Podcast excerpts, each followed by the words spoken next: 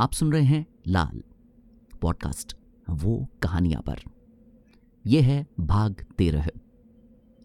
लेखन और आवाज दीपक मेहतवाल।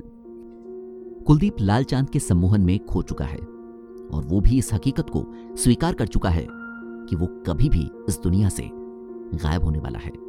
इस बीच वहां जमीन पर गिरे दोनों बदमाशों में से एक उठ चुका है और वो वहां पास में पड़े एक लकड़ी के डंडे को उठाकर कुलदीप के पीछे जाता है और इस वक्त पूरी दुनिया से बेखबर कुलदीप के सिर पर जोर का प्रहार करता है। सिर के पीछे से किए गए इस हमले में उसने पूरी ताकत झोंक दी। कुलदीप इस वार को सहन नहीं कर पाता है और एक झटके से गिर जाता है। कुलदीप बेहोश हो गया है, लेकिन इस वार की वजह से उसका दिमाग लाल चांद के कब्जे से मुक्त हो जाता है। तब तक दूसरा बदमाश भी उठ जाता है। उसके हाथ में चाकू है, लेकिन जब वो कुलदीप के सिर से बहते खून को देखते हैं तो वो लोग कुलदीप का मोबाइल और पर्स लेकर उसी की मोटरसाइकिल लेकर भाग जाते हैं। घायल कुलदीप वहीं जमीन पर बेहोश पड़ा है। असल में लाल चांद के पीछे जो भी ताकत थी उसने कुलदीप के दिमाग को कब्जे में कर लिया था, लेकिन पूरी तरह उसे गायब करने से पहले ही उस पर हुए हमले की वजह से उसका संपर्क टूट गया और कुलदीप गायब होने से बच गया था। लेकिन बेहोश कुलदीप को लाल चांद की वजह से गायब हुए लोग दिखाई दे रहे थे। कुलदीप का दिमाग एक अलग ही दुनिया में है, जहां उसे तेजी से कई अजनबी चेहरे दिखाई दे रहे हैं। उसे सब कुछ लाल दिखाई दे रहा है, साथ ही बार बार एक लाल रंग का अजीब सा साया भी उसे दिखाई दे रहा है। लेकिन कुलदीप कुछ रिएक्ट नहीं कर पा रहा। वो बस एक दर्शक की तरह अपने सामने चल रही फिल्म को देखे जा रहा है। कुलदीप को बेहोश हुए काफी लंबा अरसा हो गया था और बेहोश होने के बाद से वो इस लाल रंग की दुनिया में खोया हुआ है। जब कुलदीप की बेहोशी टूटती है तो वो हॉस्पिटल में बेड पर लेटा है। उसके सामने आदित्य खड़ा है।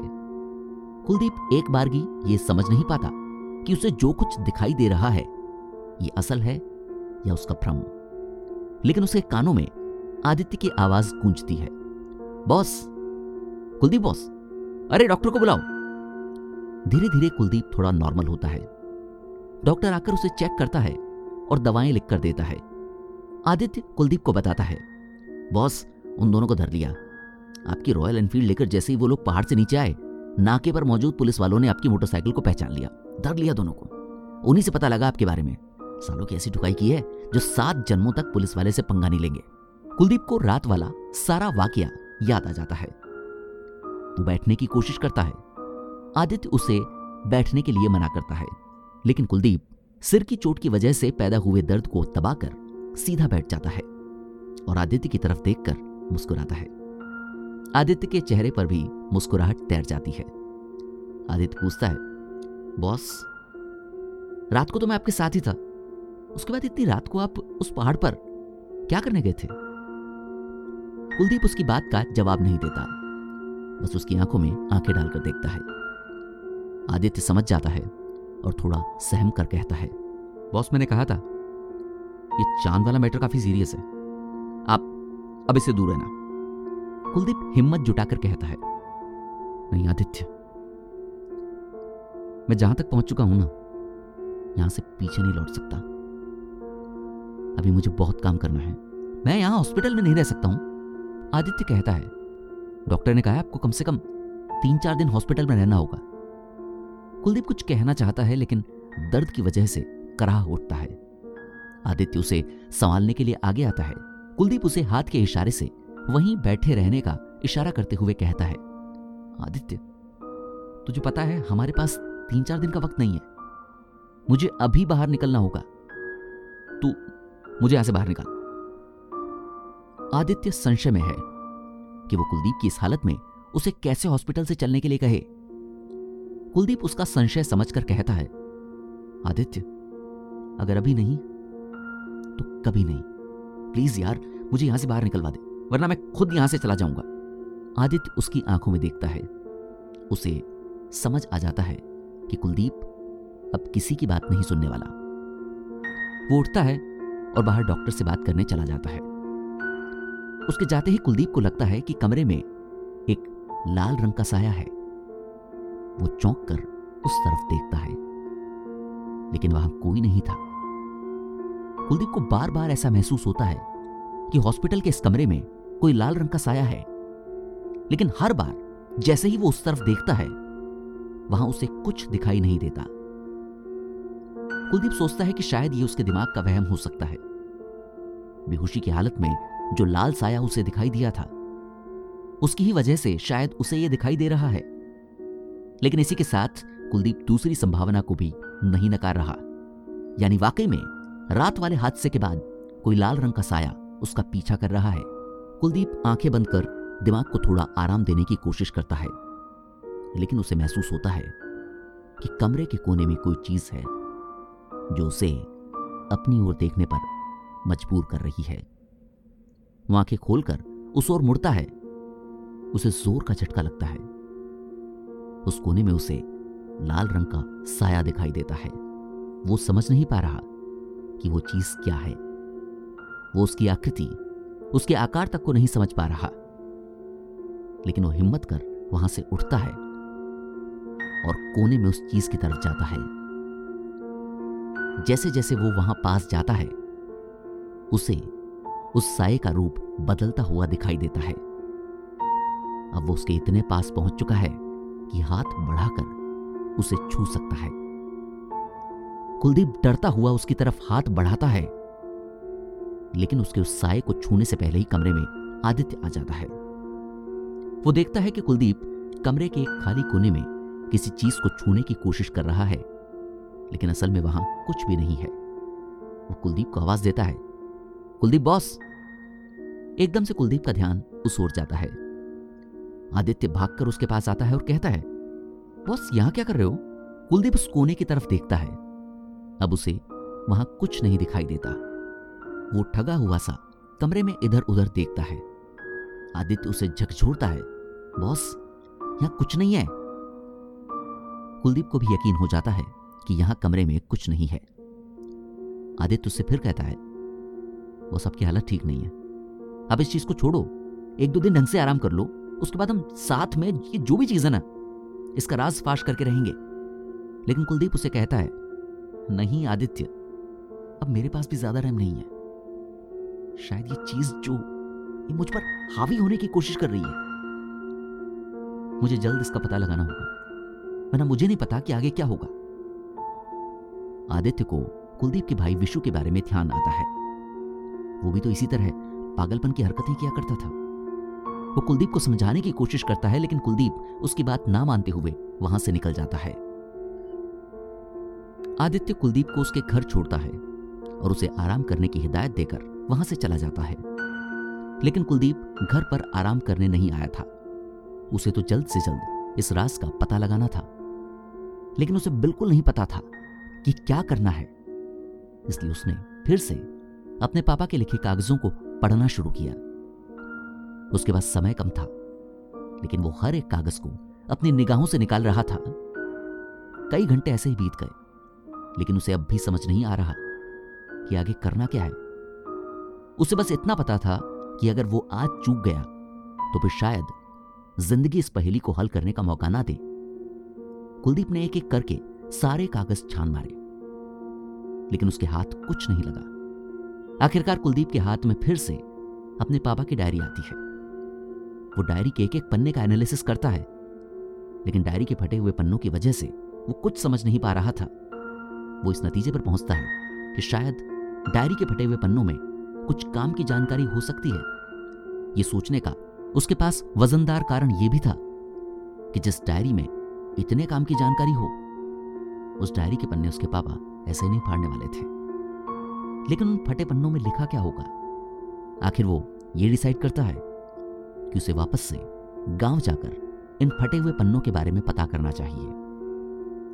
वो उसी वक्त गांव की ओर रवाना होने लगता है।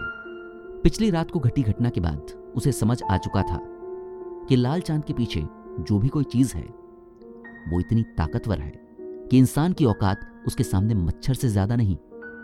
ऐसे में वो ये भी समझ चुका है कि अगर उसका सामना फिर से उस चीज से होता है तो पता नहीं क्या हो। इसलिए गांव जाने से पहले वो आदित्य को कॉल करना चाहता है, लेकिन कुछ सोचकर वो उसे फोन नहीं करता। कुलदीप गांव जाने से पहले अपने अलमारी के लॉकर से अपना लाइसेंसी रिवॉल्वर निकालता है।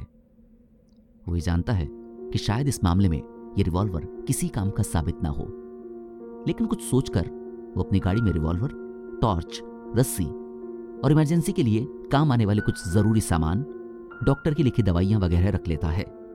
कुछ ही देर में कुलदीप की एसयूवी हाईवे पर गांव की ओर बढ़ रही है। कुलदीप आज फिजिकली फिट नहीं है, इसलिए उसने पेन किलर दवा ले रखी है। बीच में एक ढाबे पर रुककर उसने कुछ चाय नाश्ता भी कर लिया, क्योंकि उसे पता है कि बीमार और कमजोर इंसान किसी लड़ाई को नहीं लड़ सकता, इसलिए उसने इच्छा ना होने पर भी चाय नाश्ता कर ही लिया। सिर पर पट्टी बंधी होने के कारण ढाबे पर हर कोई कुलदीप को एक बार तो ध्यान से देख ही रहा था। बिल चुकाने के बाद उसने सिगरेट सुलगा ली थी। तभी उसे एहसास हुआ कि पास की टेबल पर बैठा शख्स उसे घूर रहा है। शुरू में उसने उसे इग्नोर किया, लेकिन उसे लग रहा था कि वो शख्स लगातार उसे देखे जा रहा है। ऐसे में कुलदीप उसकी तरफ घूमता है। एक सेकंड के लिए कुलदीप की दुनिया रुक सी जाती है, क्योंकि उसे उस टेबल पर एक लाल साया दिखाई देता है। कुलदीप चारों तरफ गौर करता है, लेकिन सभी लोग नॉर्मल बिहेव कर रहे थे, यानी किसी और को यह साया दिखाई नहीं दे रहा। कुलदीप वापस से उसकी तरफ देखता है तो उसे वहां कोई दिखाई नहीं देता। कुलदीप अब डरने लगा था। वो सिगरेट फेंकता है और तेजी से गाड़ी की तरफ बढ़ता है। गाड़ी फिर से हाईवे पर थी। रास्ते में एक दो बार फिर से कुलदीप को महसूस होता है कि कोई लाल साया उसे दिखाई दे रहा है, लेकिन उसने हिम्मत करके आगे बढ़ना जारी रखा। कुलदीप असल में इस बात से डर रहा था कहीं पूरा मामला खुलने से पहले उसे कुछ हो न जाए। वो ये सोच ही रहा था कि तभी उसके फोन पर आदित्य का कॉल आता है। वो उसका फोन रिसीव करता है। यस आदित्य। यार कुलदीप, बॉस आपको रेस्ट करने के लिए बोला था ना, और आप कहाँ चले गए आप? कुलदीप जवाब देता है, हाँ मैं किसी काम से पास में आया हुआ हूँ। नहीं बॉस, ऐसा कौन सा काम आ गया आज? कहीं आप अपने गाँव तो नहीं गए हो? कुलदीप हंसने लग जाता है। हंसने की बात नहीं है बॉस, एक तो आपको पता है कि रिस्की हो सकता है, और फिर आपकी हालत भी तो ठीक नहीं है। प्लीज यार वापस आ जाओ, आई प्रॉमिस। एक बार आप ठीक हो जाओ, फिर दोनों मिलकर साथ में काम करेंगे इस केस पर। आदित्य, तू जानता है कि इतना टाइम नहीं है कि हम वेट कर सकें। अगर टाइम नहीं है तो आप रेस्ट करो ना, मैं इन्वेस्टिगेट करता हूं। कुलदीप आदित्य को समझाने की कोशिश करता है, यार आदित्य बच्चों की सी जिद मत करो। सर, बच्चों की सी जिद मैं नहीं, आप कर रहे हो, और अगर आप वापस नहीं आ रहे हो ना तो मैं आपके गांव आ जाता हूं। कुलदीप जवाब देता है, आदित्य मुझे नहीं पता कितना टाइम लगने वाला है, पता नहीं कुछ होगा भी या नहीं, और एक बात और, ये चीज बहुत खतरनाक है। मेरा पूरा परिवार बिगाड़ दिया इसने। तू मेरे पीछे मत आना, मैं इसकी वजह से किसी और करीबी को नहीं खोना चाहता। और हां, अगर मुझे कुछ हो जाए तो तू इस चीज का पीछा मत करना, बुरा सपना समझकर भूल जाना। बहुत ताकतवर है ये, मत आना यहां, मैं सुबह बात करता हूं उससे। कुलदीप फोन काट देता है और आदित्य के बारे में सोचने लगता है। आदित्य उसे फिर से कॉल करता है, लेकिन वो फोन रिसीव नहीं करता। आदित्य एक दो कॉल और करता है, लेकिन कुलदीप किसी कॉल को रिसीव नहीं करता। गांव बस कुछ ही दूर है। कुलदीप हाईवे से गांव वाले रास्ते पर गाड़ी घुमा लेता है। कोई 1 किलोमीटर की दूरी पर उसे वही पगडंडी दिखाई देती है जहां पिछली बार वो गया था। न जाने क्यों इस रास्ते में ऐसा क्या है कि कुलदीप को आज भी यह रास्ता अपनी ओर बुलाता महसूस हो रहा है। वो गाड़ी की रफ्तार धीमी कर लेता है और घड़ी देखता है। शाम ढलने में अभी देर है, इसलिए कुलदीप एक बार फिर से उस पगडंडी पर गाड़ी घुमा लेता है। कुछ ही देर में वो उस खंडहर के पास था। उसे याद आता है कि वो पिछली बार भी इस खंडहर में घुसते घुसते रह गया था। पिछली बार इस जगह एक बघेरे से उसका सामना हुआ था, इसलिए वो पूरी सावधानी के साथ गाड़ी से उतरता है। सेफ्टी के लिए उसने हाथ में रिवॉल्वर ले रखी है। चारों तरफ देखता हुआ वो खंडहर में घुसता है। असल में खंडहर में जाने के पीछे एक कारण यह भी है कि वो बचपन में अपने पापा के साथ यहाँ आ चुका था, इसलिए वो एक संभावना के तौर पर ही सही, लेकिन यहां जाना चाहता था। खंडहर की हालत से लग रहा था कि यहां बरसों से कोई नहीं आया था। ढेर सारे जाले और बेतरतीब उगी हुई बेलें, पेड़, पौधे, इनके सिवा कुछ नहीं। शायद बघेरे की मौजूदगी की वजह से यहां कोई नहीं आता होगा। कुछ ही देर में वो पूरे खंडहर को छान मारता है, लेकिन उसे वहां कुछ नहीं मिलता।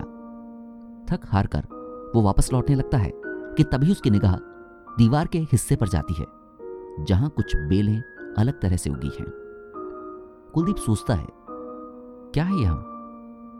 ये तो शायद कोई दरवाजा है।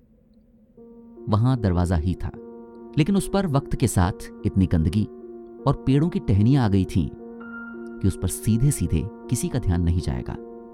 थोड़ी मशक्कत के बाद वो दरवाजे के पीछे जाने में सफल होता है।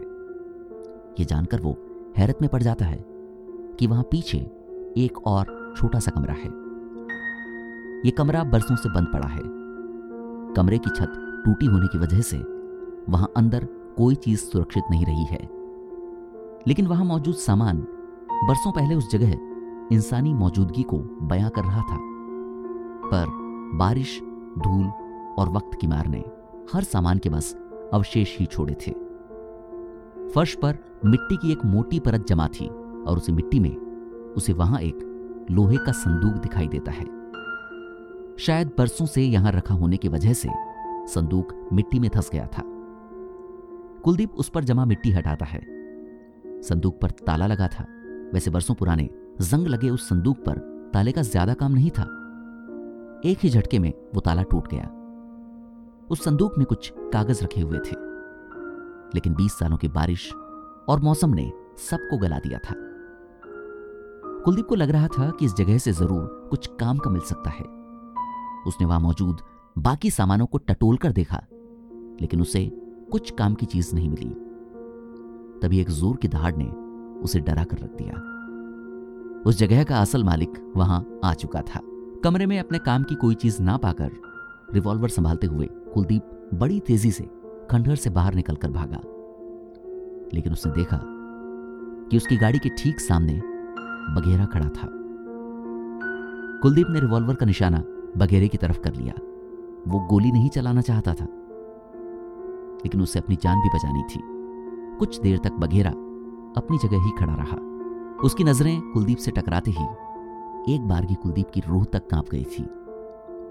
उसने रिवॉल्वर के ट्रिगर पर अंगुली टिका रखी थी। वो पूरी तरह से सतर्क था, लेकिन तभी कुलदीप को वहां दूसरी तरफ लाल साया दिखाई देता है। कुलदीप का ध्यान बटने लगा।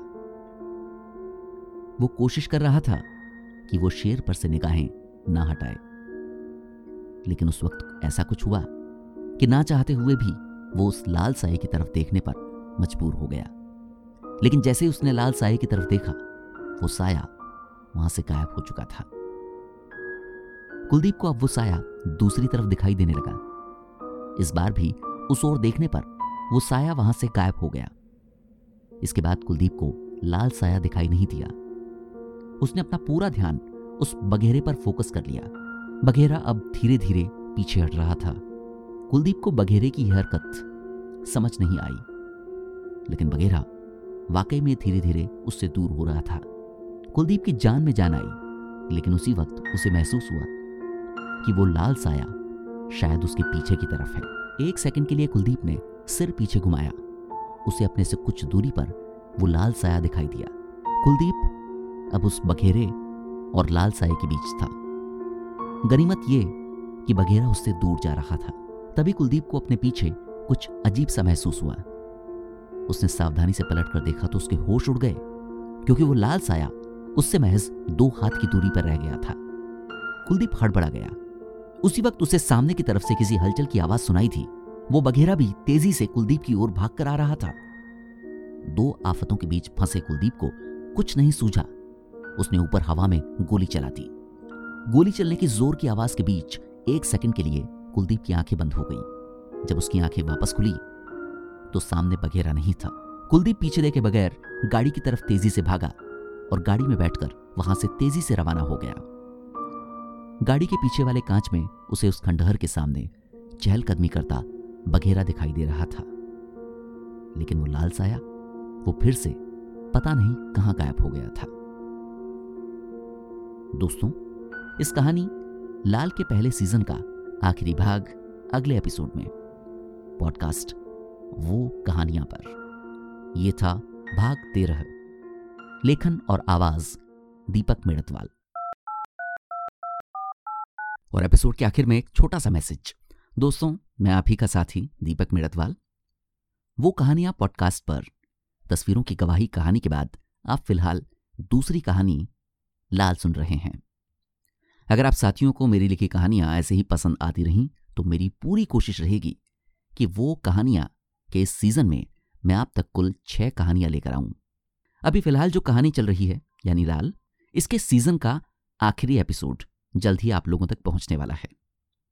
बीच में आपके काफी सारे कमेंट्स आए, इनमें आपने पूछा था कि इस कहानी के बाकी पार्ट्स कब अपलोड होंगे।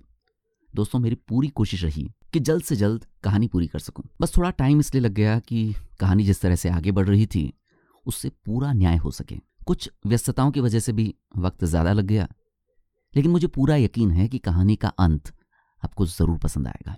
अगर आपको वो कहानियां सीरीज पसंद आ रही है तो आपसे एक छोटी सी गुजारिश है, आप चैनल को फॉलो या सब्सक्राइब जरूर करें। साथ ही आप फेसबुक और इंस्टाग्राम पर वो कहानियां पेज पर अपने कमेंट्स के जरिए बता सकते हैं कि आप इस सीरीज के बारे में क्या सोचते हैं। और प्लीज़ वो कहानियां का लिंक ज़्यादा से ज़्यादा शेयर कीजिए ताकि वो कहानियां से जुड़ी पूरी टीम का हौसला बना रहे। शुक्रिया। फिर से मिलते हैं लाल के आखिरी एपिसोड के साथ। सुनते रहिए वो कहानियां।